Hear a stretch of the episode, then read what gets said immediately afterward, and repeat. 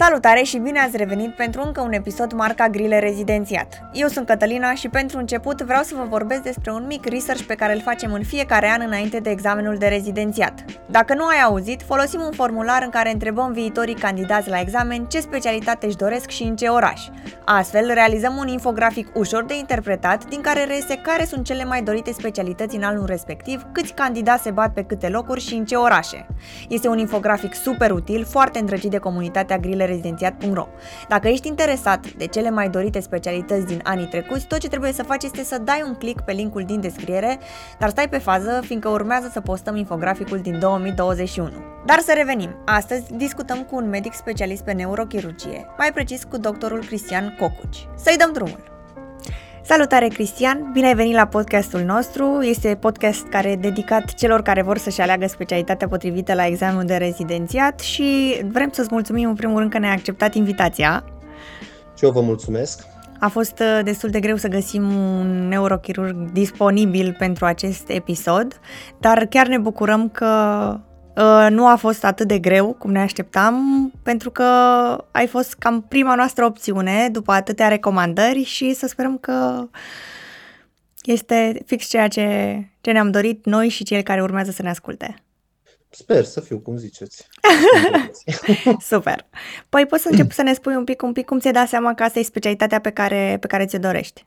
Da, din uh, fericire uh, mi-am dat seama foarte ușor în clasa a șaptea, când uh, am învățat neuronul, aia, okay. celebra celulă, așa, uh, am observat că eu am învățat-o extraordinar de ușor. Și am zis, domnule, eu trebuie să-mi plăcea foarte mult să disec animale la țară, mă rog, când se tăiau porci și așa mai departe. Eu eram primul, toată lumea se oprea, trebuia să-mi explice mie cum stau organele și așa. Totdeauna mi-a plăcut partea asta și partea asta de sistem nervos întotdeauna m-a, mă rog, m-a fascinat și m-a atras și v-am zis, am învățat cel mai ușor și apoi în clasa a 10 iarăși când am făcut uh, partea de anatomie, deja mi-am cumpărat și atlase de anatomie și partea asta, tot ce era de sistem nervos, o învățam extraordinar de ușor. Deci, de mult mi-am dat seama. În facultate deja știam că vreau să fac neurochirurgie, n-am avut uh, niciodată o altă opțiune și din fericire am reușit din prima și la rezi, la toate, deci uh, a fost ok. Super! Au fost toate puse cap la cap așa, mai ales că ești primul invitat care zice că și-a dat seama atât de devreme, wow, clasa șaptea. Da, și pe mine mă sperie câteodată. wow, deci este, asta e o veste bună și pentru cei care au așa o sclipire mult mai devreme și nu știu ce să facă cu ea. Da, ideea e, din punctul meu de vedere, dacă ai un vis, trebuie să ți-l urmezi. E exact. greu, o grămadă de lucruri, dar trebuie să faci ce-ți place. Eu întotdeauna, nu știu, asta le spun și studenților mei întotdeauna, domne, trebuie să faceți ce vă place, indiferent de specialitate, indiferent ce zice mama, bunicul, iubitul, prietenul și așa mai departe, trebuie să faci ceea ce îți place. Da. Fiind la modă atât de multe seriale și filme despre doctori, ne-ar interesa foarte tare cum e realitatea față de cum sunt așteptările după ce vedem atâtea filme și atâtea seriale. Cum este de fapt chirurgia, da, uh, neurochirurgia? Da, bineînțeles că filmele sunt una și realitatea e complet diferită, pentru că în filme sunt prezentate numai anumite, uh, numai anumite aspecte. Uh, în realitate este mult mai mult. Una este să stai liniștit pe canapea în pat, să bei un ceai sau să mănânci ceva și să te uiți că omul respectiv este obosit în film. Și alta este să alegi tu după vreo 30 de ore de nedormit să alegi să faci nu știu ce, habar n-am. Adică e un pic mai e diferit. Plus încărcătura psihică este foarte mare, ceea ce e, este un lucru destul de important și de luat în calcul, bineînțeles. La ce, la ce te referi mai exact, dacă poți să te detaliezi? Adică la, încă, la încărcătura da, da, da. psihică? Da. Nu ce înseamnă? Sunt o mie de lucruri în chirurgie. Odată, uh, din punctul meu de vedere, în momentul în care pacientul vine la tine și are încredere în tine să-l operezi, indiferent ce operații faci, sunt operații mai simple, mai ușoare, bineînțeles în funcție de specialitate și așa mai departe, omul ăla dacă și-a încredințat viața în mâinile tale, tu trebuie să duci până la capăt uh, lucrul respectiv și trebuie să-l faci bine. Și atunci, bineînțeles că încărcătura emoțională numai din acest punct de vedere e mare. Plus că nu ai un program fix. aia este o mare, e o mare problemă probabil pentru mulți dintre noi și atunci de aici încolo sunt o grămadă de, o grămadă de probleme pot să apară. Mm-hmm. Cam ce operează un neurochirurg, uh, să zicem, la noi în țară, până la urmă? Care este... Deci la noi în țară se deci la noi în țară, în clinicile mari, se operează aproape toate patologiile, 99,9%. De mhm. aia, de multe ori când aud și mai văd uh, pe la televizor că nu știu cine vrea obligatoriu să plece, că la noi în țară nu se rezolvă. N-aș crede. Da? Deci astea sunt multe povești. Mituri. Uh, da. Și în multe specialități, nu numai neurochirurgie. Dar mă rog, uh, și și în, în restul centrelor, bineînțeles, partea de traumă este cea mai frecventă, deci tot ceea ce înseamnă ematome subdurale, extradurale și așa mai departe. Asta de traumă craniană, există, bineînțeles, și trauma spinală, cum sunt fracturile de coloană și așa mai departe. Patologia degenerativă celebra, hernie de disc lombară, pe care o cunoaște toată lumea, Așa, aia este pâinea neurochirurgului, așa, așa se zice, așa cum chirurgii generaliști au apendicita, noi avem uh, hernia de disc, uh, hernia de disc lombară. Și urmează apoi, bineînțeles, patologia tumorală cerebrală, care, uh, din păcate, este tot mai frecventă Oncologia acum a luat un avânt foarte mare de mulți ani deja, dar bineînțeles multe dintre chimioterapice nu trec bariera ematoencefalică și atunci automat avem și uh, metastaze cerebrale mult mai multe. Unele se pretează pentru chirurgie, altele nu, dar adresabilitatea deja este mult mai mare. Uh, odată cu apariția computer tomografiei și a RMN-ului, bineînțeles computer tomografie în anii 70, RMN în 80, așa, atunci automat diagnosticul în neurochirurgie deja a fost mult mai facil. Nu mai era cum era pe vremuri cu o grămadă de manevre invazive în care nu prea îți dădeai seama de foarte multe lucruri. Și atunci automat și patologiile ca și număr au crescut pentru că deja se pot diagnostica față de acum 40 de ani când uh, și un diagnostic era extrem de dificil de, de pus. Uh-huh. Deci motivul și... pentru care găsești atât de multe sau zici că sunt mai frecvente patologiile oncologie este pentru că a avansat tehnologia.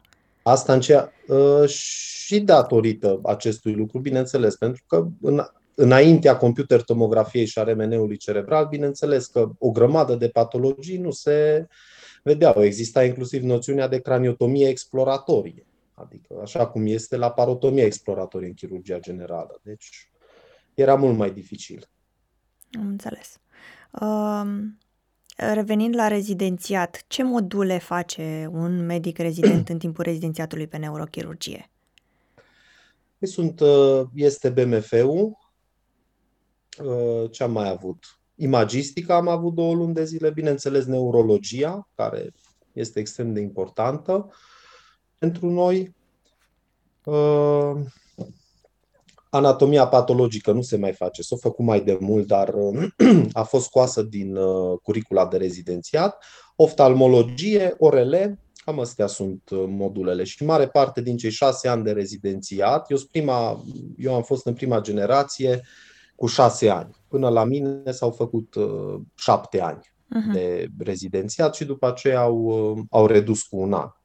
Așa am ajuns să fiu cel mai tânăr neurochirurg din țară.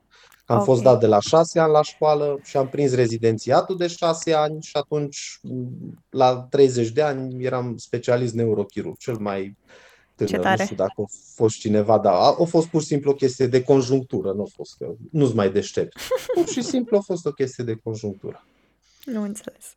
Deci Cum cam astea sunt modulele, în rest, neurochirurgia, care bineînțeles și ea la rândul este împărțită pe neurochirurgie spinală, uh, neurochirurgia uh, craniană, vasculară, tumorală și așa mai departe. Neurochirurgia pediatrică, iarăși este un, um, un capitol destul de, destul de vast.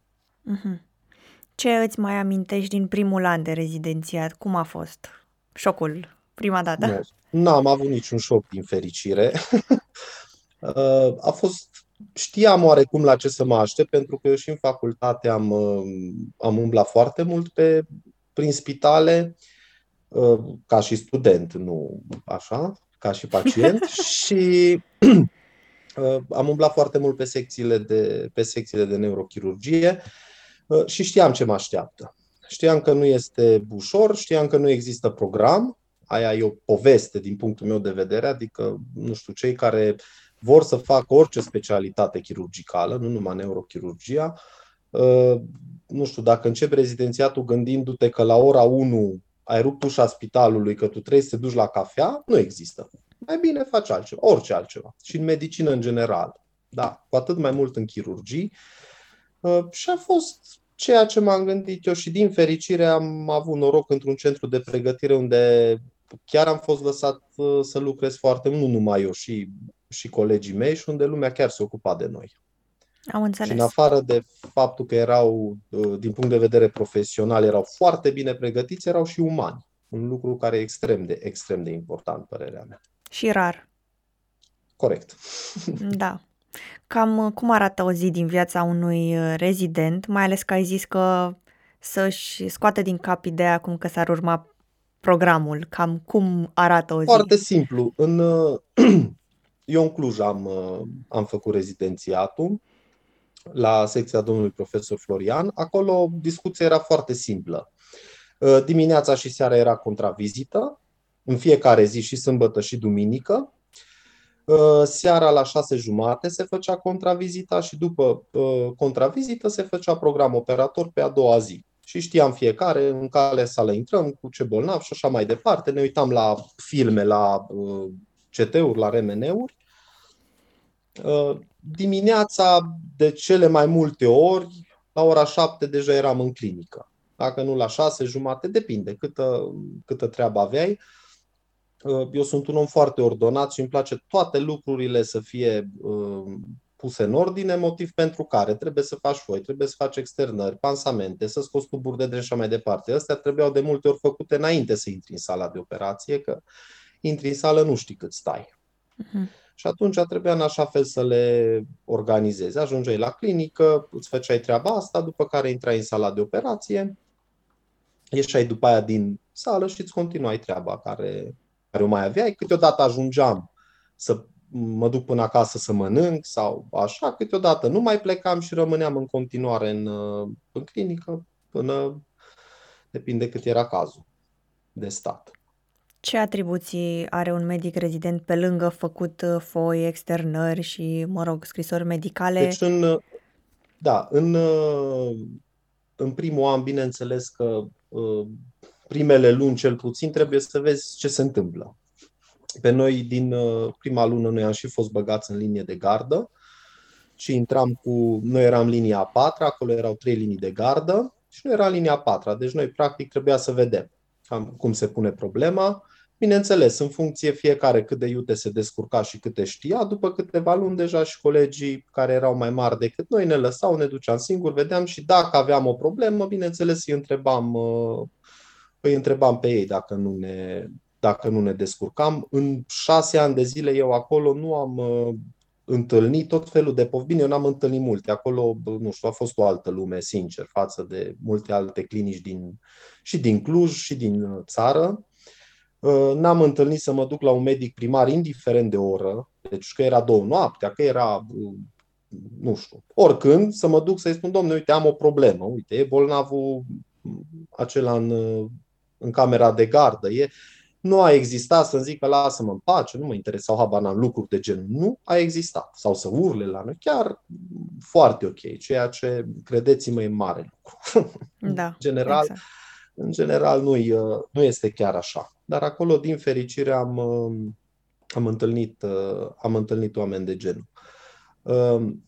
Asta era în anul întâi, urmând ca apoi, pe măsură ce creșteam, bineînțeles, și medicii specialiști cu care intram, respectiv medicii primari, să ne lase tot mai mult să lucrăm. Și aici, din punctul meu de vedere, ă, depinde cât de mult vrei să faci. Pentru că, părerea mea, orice medic, dacă vede că cel care este mai mic decât el vrea să lucreze, lucrează foarte mult, trage, citește și așa mai departe, o să-l lase. Înțeleg înțelegi, să lucreze. Dacă la ora 1 ai rupt ușa și ai plecat acasă, nu prea are cum să te lase, că din pat nu poți să operezi și atunci trebuie să stai în spital. E simplă discuția. Uh, drept urmare, eu am fost lăsat și am făcut inclusiv tumori cerebrale, bineînțeles, sub, uh, supraveghere. sub supravegherea lor. Da, tumori cerebrale, parte de traumă, patologia degenerativă, hernii de disc, uh, fracturile de coloană. Deci o grămadă de patologii. Ăsta e motivul pentru care eu am venit la Brașov și nu am fost foarte stresat ca specialist. Am fost, bineînțeles, este un stres. În momentul în care ești singur și nu mai, nu mai e nimeni pe cine să întrebi, este un stres, bineînțeles. Dar știam deja cum să manageriez lucrurile, știam cum să operez și n-am avut probleme. Motiv pentru care am făcut uh, multe operații pentru prima dată în, uh, în Brașov. Exact. Anumite Felicitări. patologii. Felicitări. Dar, practic, ai fost lăsat, uh, e o încurajare, uh, ai fost lăsat din primul an, pentru că te-ai implicat. Adică, da, cam... din okay. punctul meu de vedere, trebuie și implicare, pentru că sunt, uh, eu am văzut asta, inclusiv colegi de mei și de pe neurochirurgie, dar și din alte specialități, care ziceau, pe, pe noi nu ne lasă și nu ne învață. Dar îi vedeai numai pe la terase, sâmbătă, duminica, tot așa, prin oraș, atunci normal că nu ai când să acumulezi informația și să înveți. Și într-adevăr este, este dificil și mult, dar trebuie multă perseverență și muncă. Cam ce calități și aptitudini ar trebui să aibă un medic rezident care, ca să se descurce pe această specialitate? Păi, nu știu, în primul rând, uh, să nu-ți placă să dormi mult. Nu știu, celor care le place să doarmă mult nu este neapărat uh, o specialitate pe care le-aș recomanda-o. Uh, bineînțeles, uh, din punct de vedere psihic, să ai, în părerea mea, trebuie să fii foarte echilibrat, pentru că totuși sunt uh, și la spital sunt situații extrem de tensionate și atunci dacă mai vii și cu o încărcătură emoțională de acasă și nu reușești să gestionezi toate lucrurile astea, poate să fie o, o problemă. Eu chiar dacă n-am făcut uh, armata, credeți-mă, rezidențiatul a fost un fel de armată. Deci și în general chirurgia este un fel de armată și atunci trebuie, din punctul meu de vedere, să fii foarte ordonat. Asta dacă vrei, bineînțeles, să-ți fie ok și uh, să ai și rezultate bune. Uh-huh. Deci cam așa văd eu lucrurile. Și bineînțeles o memorie bună, pe care memorie bună nu poți să o cultivi decât citind. Degeaba mănânci blecitină și mai ce știu ce, că la mod acum tot felul de medicamente, nu ajută. Ajută cititul și învățatul. Exact, și o disciplină. Disciplină, exact. Da. Uh, ce ne poți spune despre gărzi? Cam câte gărzi trebuia să faci? Trebuie să faci pe, pe lună? Nu, acolo uh, făceam, uh, deci în Cluj făceam 5 gărzi pe lună, ceea ce din punctul meu de vedere nu este mult. Deci 4-5 gărzi pe lună mie mi se pare chiar decent. Uh-huh, uh-huh. Dacă sunt mai multe, deja într-adevăr poate să fie destul de, destul de obositor. Acum, problema era și cum îți spuneai gărzile. Pentru că noi aveam 5 gărzi pe lună, indiferent dacă plecam sau nu în concediu. Și atunci, dacă îți luai două săptămâni de concediu într-o lună, de exemplu, tu aveai practic în 14 zile 5 gărzi, care e mult. Și plus că după gardă nu mergeai acasă. Mm-hmm. Aia e o poveste. Deci nu există că te duci acasă după gardă. Rămâneai în continuare, lucrai. Uh, am făcut și 48 de ore de gardă. Tocmai în ideea în care așa se face în America. Deci nu e, nu e nicio problemă. Și cum a uh, fost? Horror. Am Vai. ieșit din spital după vreo 56 de ore. Am găsit taxiul, nu zic să mă ducă până acasă, dar era uh, o senzație foarte ciudată să stai uh, atâtea ore închis într-un loc și nu, non-stop să tot alergi și așa. Bineînțeles, am reușit să și dorm câteva ore, dar este destul de greu. Am dar se pot, se pot face și în plus omul se obișnuiește cu foarte multe lucruri. Chestia aia că mie foarte mulți colegi uh, din Cluj de pe alte specialități îmi ziceau, mă, eu nu știu cum, cum rezistați voi acolo la programul ăsta. Te obișnuiești cu timpul și în plus dacă îți place, treci mult mai ușor peste o grămadă de uh, lucruri neplăcute, de abar n-am, tot felul de deficiențe și așa mai departe. Deci secretul este să-ți placă. Absolut. Eu de-aia întotdeauna încurajez și studenții și pe oricine. Domne, fă ce-ți place. Dacă îți place, nu uh, șansele să faci sindrom de burnout sunt mult, sunt mult mai mici, care, dacă uh, te uiți pe PubMed, la uh, sindromul de burnout la neurochirurgi, o să te sperii. Deci o să zici, domne, mai bine, nu știu, fac orice altceva. Pentru că e foarte mare. De asemenea, alcoolismul este în creștere și este o reală problemă, inclusiv la noi în țară se, se știu lucrurile astea. Și de aia, pentru a evita toate aceste lucruri, trebuie să faci ceea ce îți place. Atunci ai și tu o satisfacție, în afară de partea financiară, să fie și o satisfacție, nu știu, poate spirituală prea mult zis, dar o satisfacție așa, sufletească. Am înțeles. Uh, tot vorbeam de gărzi. Uh, ce uh, patologii, ce urgențe frecvente se întâlnesc în, în gărzi? Păi, patologia traumatică craniană, bineînțeles, traumatismele craniocerebrale sunt, sunt, cele mai, sunt cele mai frecvente. Traumatismele de coloană, vertebrală lombară. La noi accidentele, din păcate, sunt în creștere și comorbiditate și o mortalitate tot mai mare, deci nu, nu este deloc îmbucurător ceea ce se întâmplă. De exemplu, eu în, în Brașov, unde nu, nu consider Brașov un oraș mare, totuși e un oraș mediu, așa, nu e o metropolă. Eu când sunt de gardă văd cel sunt cel puțin 2, 3, 4 cazuri de accidente pe care le văd eu, plus câte văd colegii mei din, uh, din UPU, care îi văd, bineînțeles, mult mai mult, că pe noi nu ne cheamă la fiecare caz, pentru că le manageriază ei foarte bine. Dar problema este că sunt tot mai multe și atunci patologia traumatică, în general, este cea mai frecventă. Uh, mai sunt, bineînțeles, și uh, lombosciaticele, care sunt secundare de obicei uh, herniilor de disc. Sunt destul de mulți oameni care se prezintă cu, uh, cu această patologie, mai ales în Brașov, unde suntem și la 650 de metri altitudine, umezeală mare, numai bine pentru patologia asta degenerativă și așa. Uh, mai este patologia tumorală, care, bineînțeles, nu este așa de frecventă ca și cea traumatică, dar este și cam ăstea sunt cele mai frecvente. De restul sunt mult mai... Mai există patologia vasculară, anevrismele cerebrale uh, rupte, malformațiile arteriovenoase, dar mm, astea sunt destul de rare, deci nu sunt frecvente. Uh-huh. Ne poți povesti un caz mai interesant? Da. Uh, acum, nu mai știu, acum vreo trei ani, de, de vreun an de zile venisem la Brașov și uh, m-au, uh, tot așa m-au chemat, o tânără de 32 de ani, bineînțeles că cei tineri aceea, la aceea impactul este cel mai mare, uh, de 32 de ani, cu un traumatism craniocerebral sever, în comă, Glasgow 4 puncte, cu hematom subdural acut. Aici prognosticul este extrem, extrem de prost, indiferent uh, unde suntem pe pământ, că suntem la New York, că suntem la București, oriunde.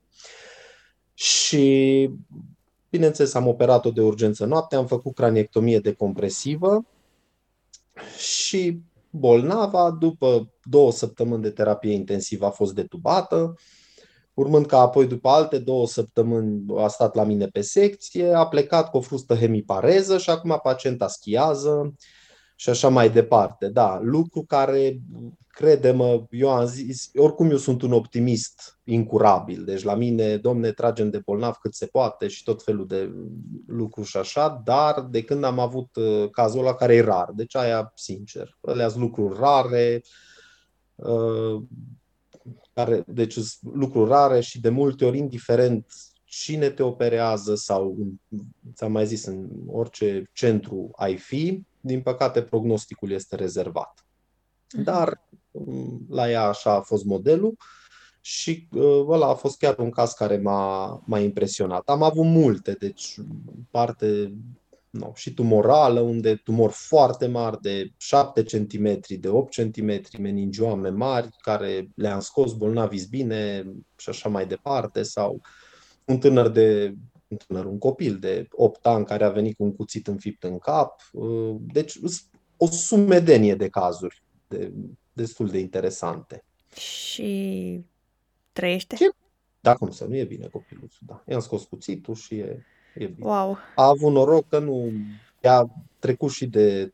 Deci a trecut prin os, Deci a fost lovit destul de puternic, era cam un centimetru înfipt în creier, dar din fericire era la vreo 2-3 cm de sinusul sagital superior, ceea ce a avut un mare noroc. Pentru că altfel poate nu mai avea prognosticul așa de bun, dar e foarte bine. Anul ăsta l-am operat, în ianuarie. Super. Pe undeva wow. în iarnă, știu că era iarnă. Am înțeles. Ce provocări ai întâlnit în această specialitate în timpul rezidențiatului și chiar și acum? Adică, în ce sens provocări? Provocări, uh, ceva ce ți-ai fi dorit să poți să faci și nu ai făcut, ceva ce te-a oprit, uh, nu știu, din cauza sistemului sau uh, din cauza um. că sunt lipsuri sau... Sunt lipsuri, dar și aici, din, din fericire, am întâlnit și la și la Brașov oameni care sunt în conducerea, care au fost în conducerea spitalului, care sunt acum în actuala conducere și care vor să ajute și vor să și susțin oamenii. Deci, nu știu, n-am întâlnit, nu știu, domne, uite, ne trebuie un aparat, haide să luăm, n-am întâlnit, hai bă, lasă-mă în pace, așa ceva nu există. Nu am întâlnit. Adică, nu știu, lumea e binevoitoare. Într-adevăr, sunt lipsuri în, în întreg sistemul, pentru că nu. și sunt multe probleme. Nu este numai una singură cei care spun că, domne, că e numai o problemă, că aia dacă s-ar rezolva ar fi totul perfect. Nu există.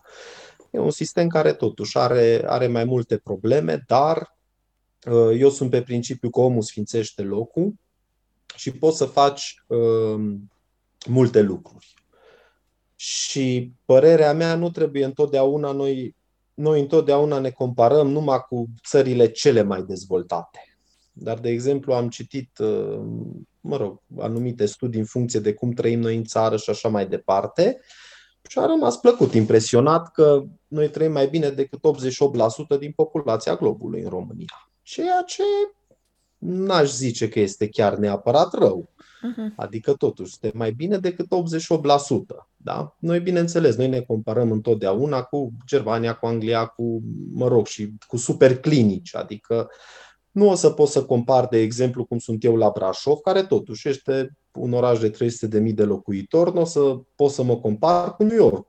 Că, nu știu, trebuie să fii tâmpit să faci așa ceva. Adică, bun, eu mă compar cu un oraș care câți bani are, câți locuitori, ce oameni și așa mai departe. Adică, sunt anumite lucruri și, uh, părerea mea, trebuie să făcute anumite centre un neurochirurg, de exemplu, și asta e valabil în orice specialitate, nu se mai ocupă de toate. Deci trebuie anumite centre. Acolo, nu știu, un centru de tumori cerebrale, unul de, mă refer pentru patologiile cronice și, bineînțeles, patologiile de trauma, aia trebuie să știe să le rezolve orice neurochirurg, astfel încât să, să poată acoperi o plajă cât mai largă. Mhm. Deci, practic, uh, acestea ar fi un fel de supra-specializare dacă ar fi să luăm neurochirurgia. Păi în străinătate, nici nu, în străinătate, în multe țări din vest, uh, sunt neurochirurgi, de exemplu, doar pe patologie tumorală sau pe bază de craniu, uh-huh. care operează anevrisme și tumorile care sunt la nivelul bazei de craniu. Uh, sunt neurochirurgi care fac numai neurochirurgie spinală. Deci nu se ocupă de Uh, partea cerebrală sau sunt neurochirurgi care fac numai neurochirurgie pediatrică, nu de toate. Și bineînțeles că atunci este mult mai ușor, adică mult mai ușor în sensul în care te poți supra-specializa, poți să și faci o singură chestie sau fac neurochirurgie funcțională, cum e chirurgia epilepsiei, Parkinsonului și așa mai departe. Adică e și e mult mai ușor decât și la așa noi la noi, eu, de exemplu, nu știu, uite, săptămâna trecută am operat un, un pacient cu fractură de coloană, următoarea zi am făcut o tumoră cerebrală, am fost de gard, am operat și două subdurale acute, am făcut, când miercuri am făcut și o hernie de disc, adică aici, știi, noi trebuie uh-huh, să le mhm. facem practic pe toate. Pe toate este mult zis, pentru că nu cele mai frecvente patologii le, le acoperim, nu, nu chiar pe toate. Există și competențe pe care poți să le obții? Uh, în străinătate, bineînțeles că există. La noi nu. Deci la noi uh-huh. în mhm. țară nu, dar în, uh, în străinătate sunt anumite competențe pe care, care se pot obține. Sunt tot felul de stagii, de fellowship-uri pe, pe diferite patologii care, pe care le dorești să le mhm. faci. Dar, uh, de exemplu, în timpul rezidențiatului ești practic învățat să interpretezi diferite investigație, adică nu trebuie să faci un modul separat, să-ți iei competența respectivă, să A, citești. nu, păi noi, noi am învățat și partea de CT și de RMN, aia am, am învățat-o noi și nu, învățam și de la medicii mari, citeam și noi, bineînțeles. Mhm, Și, dar nu, uh, oricum eu, de exemplu, nu pot să pot să, nu știu cum să zic, nu pot să contrazic un radiolog legal vorbind, că n-am cum, că eu nu am competență de a interpreta. Ei fac uh, în rezidențiat și urmează ca apoi să dea niște examene. Noi nu dăm aceste examene. mhm. Doar că în timp, bineînțeles, și noi învățăm uh, partea asta de imagistică. Ce materiale de studiu recomanzi că ar fi- ar fi utile la început de drum și pe parcursul rezidențiatului?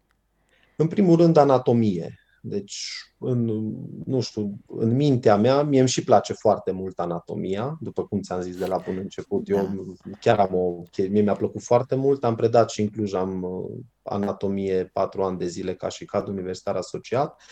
Am undeva la vreo, nu știu, vreo 5.000 de poze de disecții, numai pe creier, tot felul de chestii făcute. Um, În primul rând, anatomie, pentru că dacă cunoști bine anatomia uh, creierului, anatomia coloanei, te descurci mult mai ușor, într-o grămadă de lucruri. Adică dacă știi foarte bine anatomia, atunci știi și uh, imagistica automat, că știi unde este situată leziunea și ce vase sunt acolo sau uh, ce rol din uh, partea respectivă din creier, ce rol are. Uh, Tehnica chirurgicală, bineînțeles, este strâns corelată cu uh, noțiunile de anatomie. Deci, în primul rând, partea asta de anatomie. La noi, în neurochirurgie, este rotonul. Așa se numește. Este o carte, nu e, are numai vreo 800 de pagini, nu e chiar așa de mare. Uh, Aia este cea mai bună pentru anatomia care ne, care ne trebuie nouă, doar că este o carte foarte greoaie. Deci nu e o carte pe care să te apuci, nu știu, hai să citesc neuroanatomie, citesc rotonul. Deci trebuie să ai o bază solidă, Mhm. astfel încât să poți să, să citești cartea respectivă și să o și înțelegi și să și înveți din ea. Dar, deci partea asta de anatomie, din punctul meu de vedere, este extrem de importantă și uh, trebuie, trebuie făcută. Uh, Este Humans-ul între neurochirurgi, toată lumea știe, Humans-ul e cartea noastră de căpătâi, este carte de, um, e mai mult de teorie decât de tehnică, tehnică este mai, uh, mai puțin, are, nu mai știu, vreo 4700 de pagini, sunt patru volume mari și late. Uh, Mai există Schmidecu, unde este carte, iarăși tot de, ea este de tehnică, și o grămadă. Mai este uh, Greenberg-ul, care este handbook-ul nostru. Deci Mhm. uh, e o carte acum, nu mai știu, ultima ediție, undeva la vreo 1800 de pagini avea, care era handbook, dar e deja dita mai cartea. Nu e luat de Bine, pus în formatul buzunar. este același, este un format mic, da, 1800 de pagini. Uh, Greenberg e o carte foarte bună, dar fiind handbook, îți dai seama, adică vrei să cauți un lucru, te uiți acolo, ai știut și gata, dar nu e o carte din care să înveți. Adică trebuie să ai o bază, părerea mea, ca să poți să, ca să, poți să înveți. Uh, Sunt, bineînțeles, și uh, tratate în limba română. Sunt, uh, uh, sunt uh, și ăstea din în 2010 este scos tratatul de neurochirurgie al domnului profesor Ciurea. În 2014, um, sub îndrumarea profesorului Florian, de asemenea, este uh, tratatul, uh, în cadrul volumelor de chirurgie, este volumul 6 de neurochirurgie. Și tot uh, domnul profesor Florian, el a tradus uh, principiile neurochirurgiei, o carte din America foarte faină uh, și a fost tradusă cartea respectivă și în limba română. Deci, și aia chiar este o carte foarte bună. Deci, deci se găsește și literatură în limba română, dar bineînțeles, marea majoritate și toate sunt, uh, sunt în engleză. Mhm. Și sunt foarte multe. Mie îmi plac foarte mult cărțile eu de, din facultate. Eu am tot strâns cărți, am deja o bibliotecă de vreo 1200 de cărți numai medicină, tot felul din, mă rog, din mai multe domenii. Și părerea mea că e foarte important să citești cât de mult ca să-ți faci o idee despre, uh, despre o anumită patologie. Eu întotdeauna am fost om necredinciosul indiferent dacă cine îmi zicea, ce profesor sau ce doctor era și zicea, domne, uite, nu știu, boala aia așa este. Eu ziceam, bine, și mă duceam acasă și începeam, din două, din trei, din patru, din cinci cărți, uh, începeam să citesc. Și de-abia atunci poți să-ți faci și tu o idee și o părere proprie despre patologia respectivă, că nimeni nu are, nu știu, nu deține adevărul absolut. Și oricine poate să greșească, oricine poate, omul ăla e obosit și zice o prostie. Nu voit, dar nu. Poate eu ajuns la cât, o, câte a făcut în ziua respectivă. Și atunci trebuie tu singur. Părerea mea, oricum, medicina e foarte, foarte mult studiu individual, cel puțin în facultate. Mhm. O curiozitate, uh, având da. în vedere cât cât este de solicitantă și că implică și studiu individual foarte mult și programul de lucru nu e niciodată așa cum te aștepți. Îți permite specialitatea asta să ai timp și de o viață personală și de hobby-uri? Poți să ai. Dacă, um, dacă reușești să le... Um, înțeles că trebuie să fii foarte ordonat. Și atunci, dacă ești ordonat și așa, reușești. Și ai timp și pentru un hobby în rezidențiat, sincer, eu n-am mai făcut absolut nimic dintre toate hobby-urile mele și sunt multe. Uh, n-am mai făcut că efectiv n-am mai avut timp și chiar am vrut să mă focusez doar pe partea bine. În rezidențiat eu am și predat și la anatomie și la neurochirurgie, mi-am făcut și doctoratul, adică am făcut și pe lângă strict, pe lângă rezidențiat o grămadă. Uh, și atunci nu mi-a mai rămas timp să pierd vremea, ca să zic așa, sau să fac nu știu ce hobby-uri, dar se pot face și dacă te organizezi și așa, nu o să ai niciodată timp, nu știu, ca și uh-huh. alții, să zic, din alte domenii și dacă poate chiar non-medicale și așa. Dacă începem să ne comparăm cu, nu știu, cu un om care lucrează poate până la șase după masă și la șase după masă a ajuns acasă și el până a doua zi nu mai are nicio treabă, sâmbătă, duminica liber, nu, atunci comparăm mere cu pere. Dar se poate. Numai nu trebuie să ai așteptări de genul, nu știu, o să învăț să cânt la chitară de la 30 de ani încolo și o să ajung ca ce știu ce mare chitarist sau habar n-am, nu știu, orice exemplu vrei. Am înțeles. Uh, uitasem să te întreb cam uh, câte ore a durat cea mai lungă operație? Uh, nu eu am făcut-o, am uh, am ajutat un, uh, un medic primar din Cluj și am stat 9 ore în sală. Uh-huh. Aia a fost cel, cel mai uh, mult. Uh, eu, uh, operație care am făcut eu cel mai mult, am stat 5 ore. Uh-huh. A și fost o tumoră simte... cerebrală care era lipită de artera cerebrală medie și a trebuit să o disec, să stau și m-am chinuit un pic. Nu era nici mică tumora și pe partea stângă, adică parte dominantă, omul după aia nu mai vorbea, dacă erau multe lucruri acolo, dar urmez bine lucrurile, dar 5 ore am stat. Și cum Ceea se simte? Mult. Trece timpul încet sau? Repede. Uh-huh. Foarte repede. După aia simți că parcă te doare spatele, după ce ai stat în tot felul de poziții la microscop, că încep. Dar după aia. Uh-huh. Am înțeles. Uh, ce lucruri bune ai auzit sau ai de spus și despre alte centre de pregătire din țară? Da, dificil aici de, de zis. Oricum, uh, din punctul meu de vedere, cei, nu știu ce, am sfătuit întotdeauna pe toată lumea să se intereseze de centru în care vor să se ducă. Deci este cel mai important să găsești pe cineva, să uh, care lucrează acolo și să te duci și să-ți spună un pic uh, despre ce este vorba. Pentru că, uh, uite, de exemplu, de București, acolo sunt mai multe spitale unde sunt pregătiți uh, rezidenții, nu este unul singur.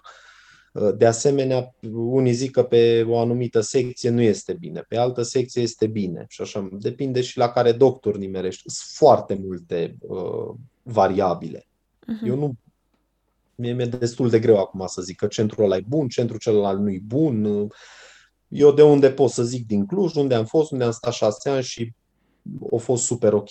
Cel puțin în perioada în care am fost eu, eu a fost foarte bine. Deci chiar ne-au lăsat și nu numai eu pot să zic lucrul ăsta, și colegii mei de generație care au fost foarte mulțumiți.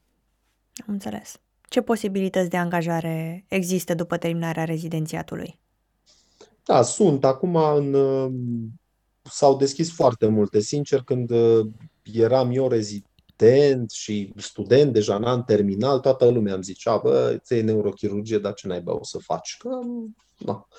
Era destul de, destul de rău, dar au început deja inclusiv clinicile private. Sunt foarte multe clinici private în țară și inclusiv la stat deja a început, uh, nu știu, nu mai e feudalismul care poate era odată, nu știu, încep un pic să, să se mai deschidă uh, uh, și posturi și așa mai departe. Este totuși greu, pentru că noi în țară, chiar dacă dacă ne uităm pe statistica VFNS de la World Federation of Neurosurgical Societies, o să vedem acolo că noi suntem foarte mulți neurochirurgi în România chiar dacă față de alte țări, bineînțeles, iarăși, că eram în 2016 vreo 290 de mhm. neurochirurgi, care sunt mulți, în teorie. eram 50 de mii toată lumea, adică. Deci, uh, cam asta e ideea și uh, se pot găsi posturi și, în general, se găsesc dacă uh, dacă vrei să mergi, trebuie să fii și uh, să vrei să te muți, să te duci în altă parte, că dacă ești statornic și domne, eu vreau numai habar n-am, nu știu, eu vreau la Sinaia să fiu neurochirurg. O să vrei. Nimeni nu, te, nimeni nu zice nu, dar până să se facă acolo secție de neurochirurgie mai greu.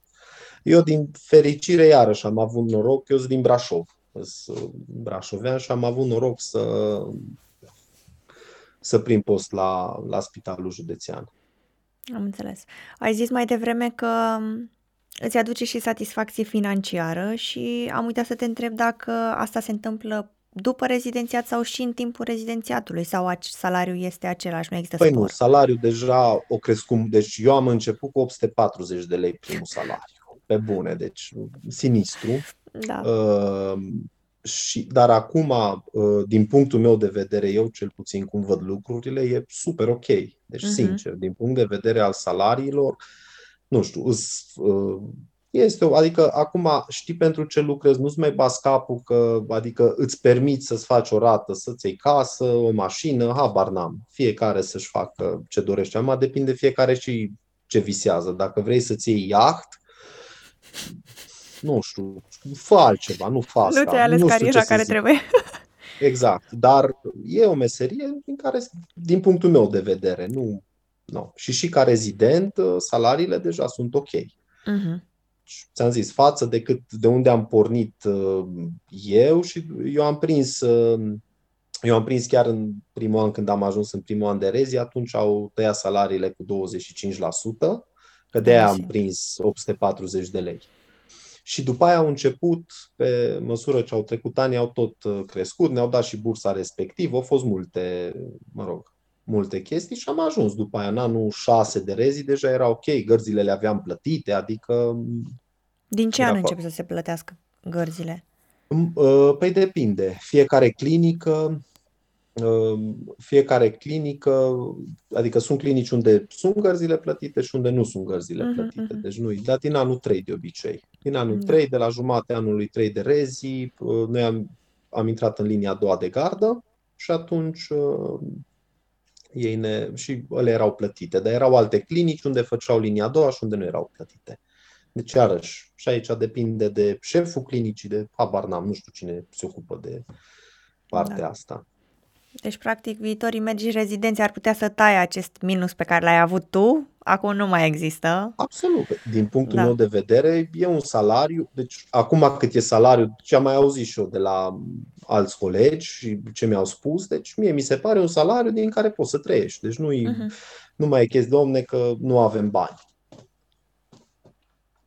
Deci părerea mea că e ok. Adică dacă îți permiți o chirie, îți permiți câteva lucruri, e, e ok.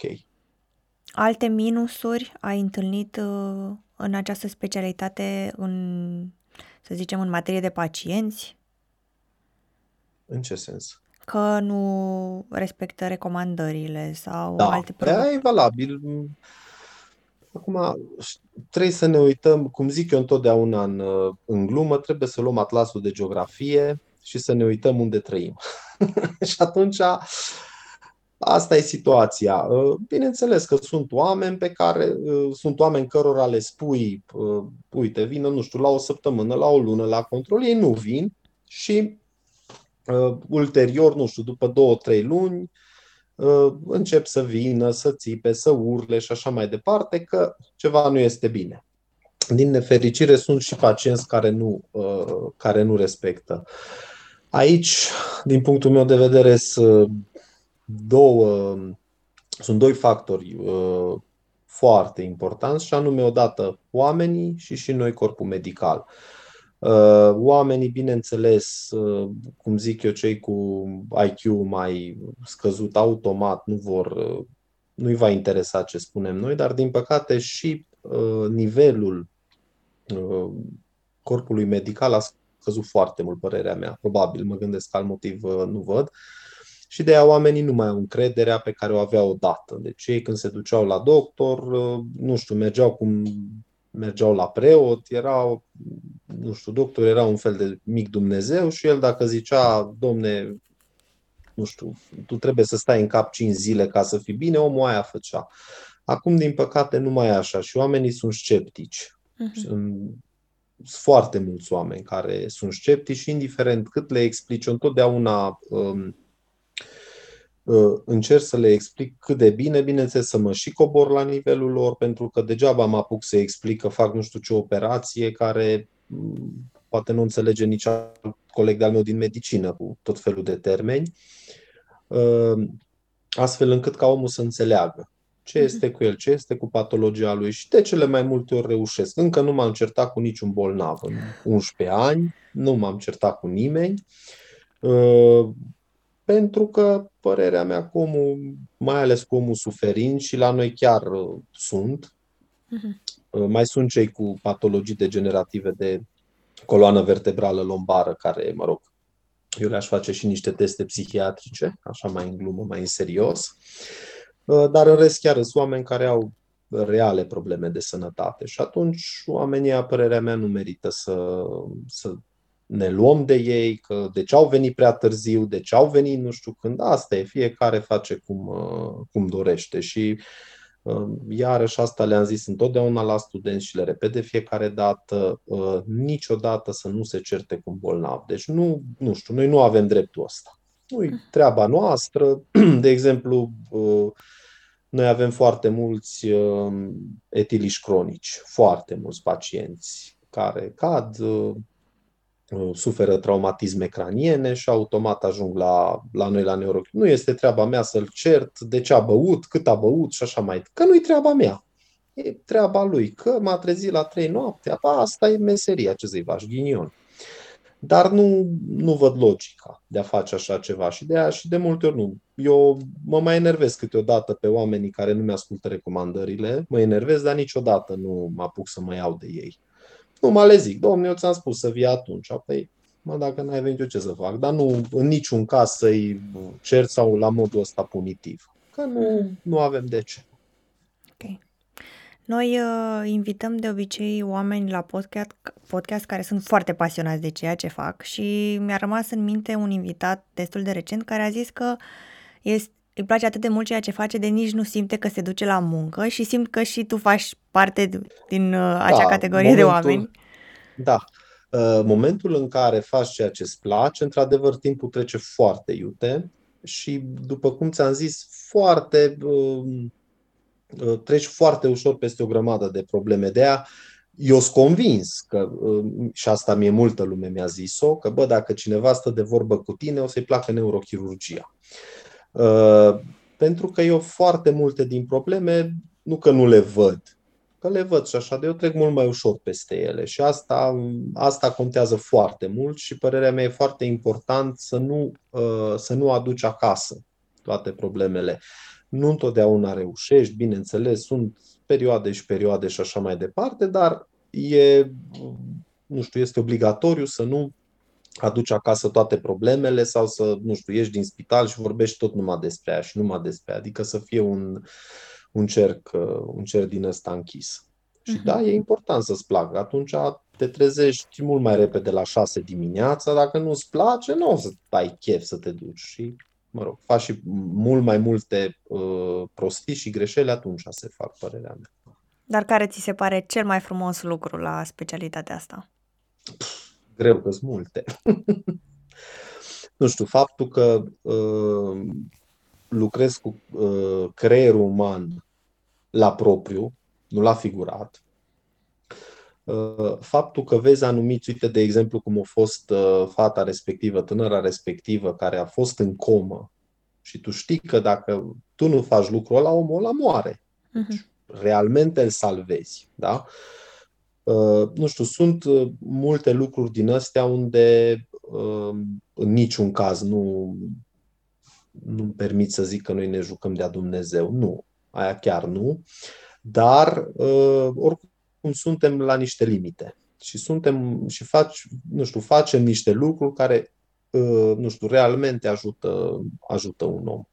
Și nu știu, asta e o chestie care îți dă o energie fantastică. Deci, cred în momentul în care, nu știu, operezi o chestie dificilă, e o tumoră cerebrală mai dificilă sau e un caz mai uh, spectaculos sau așa, până se trezește bolnavul din anestezie, aștepți cu sufletul la gură să vezi, sunt, defi- sunt deficite, nu sunt deficite sau ce s-a întâmplat și așa. Și dacă când vezi, nu știu, peste o săptămână cum ăla sau peste patru zile sau peste cinci zile că se duce acasă și pe picioare sau și după o uh, perioadă de timp mai lungă, dacă necesită și vezi cum omul ăla pleacă pe picioare acasă sau e bine, se duce spre recuperare și așa, e o satisfacție care, nu știu, nu știu dacă, habar n-am, nu știu dacă altă chestie mi-ar da o asemenea satisfacție. E într-adevăr o chestie unică și pe care nu o trăiești în fiecare zi. Corect. Păi mai avem o singură întrebare pentru tine și anume ce sfaturi ai avea pentru viitorii medici rezidenți? În primul rând să învețe. E enorm de mult de învățat și indiferent de ce specialitate își, uh, își aleg, uh, trebuie să citească foarte mult, să se obișnuiască în fiecare zi să citească. Nu există în medicină, din punctul meu de vedere, nu există astăzi citesc, mai citesc peste o săptămână, mai citesc peste o lună și las că e bine. Care zi, uh, știi, știi cum e, facultatea trece, rezidențiatul trece, îți dai examenul de medic specialist și păi, am ajuns medic specialist ce tare. Da. Uh, părerea mea trebuie să citești constant și în fiecare zi, astfel încât să îți îmbunătățești memoria pe zi ce trece, um, să aibă grijă de creierul lor. Creierul este uh, organul de care ne bătem joc cel mai mult în fiecare zi. Serios. Pentru că uh, fumăm, bem alcool, cafea în exces, Uh, muzica, iarăși, uh, tot ce înseamnă muzică de club este extrem de nocivă pentru creier. Și așa, bașii respectivi sunt, sunt extrem de nocivi. Și mă rog, sunt multe, multe alte, toate zgomotele, toate lucrurile astea nu-i plac uh, creierului și de aia zic să-și protejeze și creierul pe lângă cititul în fiecare zi. Eu, de exemplu, și acum, Uh, nu înseamnă că am terminat rezidențiatul și nu mai citesc. Aia nu există. Noi citim până, Murim. Până mergem cu picioarele înainte sau așa. Deci până atunci trebuie să citim. Uh, și trebuie să, eu și acum mai îmi propun, nu există, oricât de obosit sunt, oricât de, dobe, 10 minute, 15 minute în ziua respectivă, nu știu, citesc un articol, citesc ceva, în afară de altele, nu mai zic de artă, de, mă rog, sunt multe lucruri. Da, e obligatoriu să, să citești astfel încât să, să rămâi conectat, să lucreze, pentru că um, trebuie să lucrezi foarte mult ca să ai experiență. Nu e numai cititul. Este extrem de important, bineînțeles, să citești, dar uh, pentru a avea experiență trebuie să ai și uh, multe cazuri. Uh-huh. Degeaba citești o boală din 10 cărți dacă tu n-ai văzut niciun caz nu o să știi cum merge, nu așa. Trebuie foarte multă seriozitate, părerea mea, și nu trebuie luat totul în, uh, nu știu, în râs și în joacă și așa, pentru că e o, nu numai neurochirurgia, ci și orice specialitate din uh, medicină, uh, e o chestie foarte serioasă și totuși avem grijă de, avem grijă de oameni și trebuie să ne dăm toată silința ca ei să fie bine, să nu se grăbească, Deci, nu știu, eu nu suport chestia Eu dacă aud, eu deja nebunesc dacă aud pe cineva lângă mine. Domnul, eu la ora X trebuie eu, bă, lasă-mă în pace, nu știu, nu vezi să se întâmplă ceva aici. Adică vezi bolnavul, vezi nu știu, și bă, du-te unde vrei. Bineînțeles, fiecare își face și eu îmi fac planul, că la ora, nu știu, de la ora X am curs, de exemplu, să ajung la curs sau, nu știu, la consultații sau... Dar nu să fii pe fugă la modul ăla non-stop, hai să fușerim lucrurile, că așa e mai bine. Deci cam astea, sunt multe acum, nu mă apuc să zic că țin o oră de dirigenție după aia, dar, dar grosomodo cam ăstea ar fi și în primul rând părerea mea seriozitate. Asta e lucru care din punctul meu de vedere în momentul de față ăsta lipsește. Uh-huh. Seriozitatea și respectul față de față de colegi. Faptul că am terminat o facultate, nu înseamnă că suntem extraordinar de deștepți și vai de mine, noi suntem toți șutori. Nici pe departe. Faptul că terminăm rezidențiatul nu înseamnă că suntem toți șutori. Părerea mea, și când murim la 70-80 de ani, cei care prind, nici atunci încă nu știm totul. Tot mai avem multe și, de învățat. Absolut. Și cei care au, uh, de exemplu, cei care vor să facă neurochirurgie, să știe asta, nu eu am Doctorul Stan mi-a, mi-a spus, un doctor, un medic primar neurochirurg cu care am lucrat la Cluj-Napoca, un om extraordinar, care el a zis, un neurochirurg ajunge la maturitate la 40 de ani.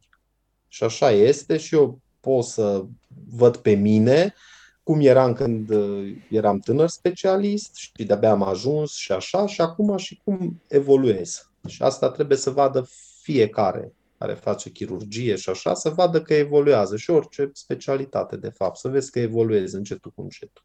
Uh-huh. Dar de aia zic că sunt foarte multe de învățat și, nu, și Toma Ionescu, uh, chirurgul, a zis că uh, urgențele învață să fie pe chirurg mai modest. Și așa este. Da?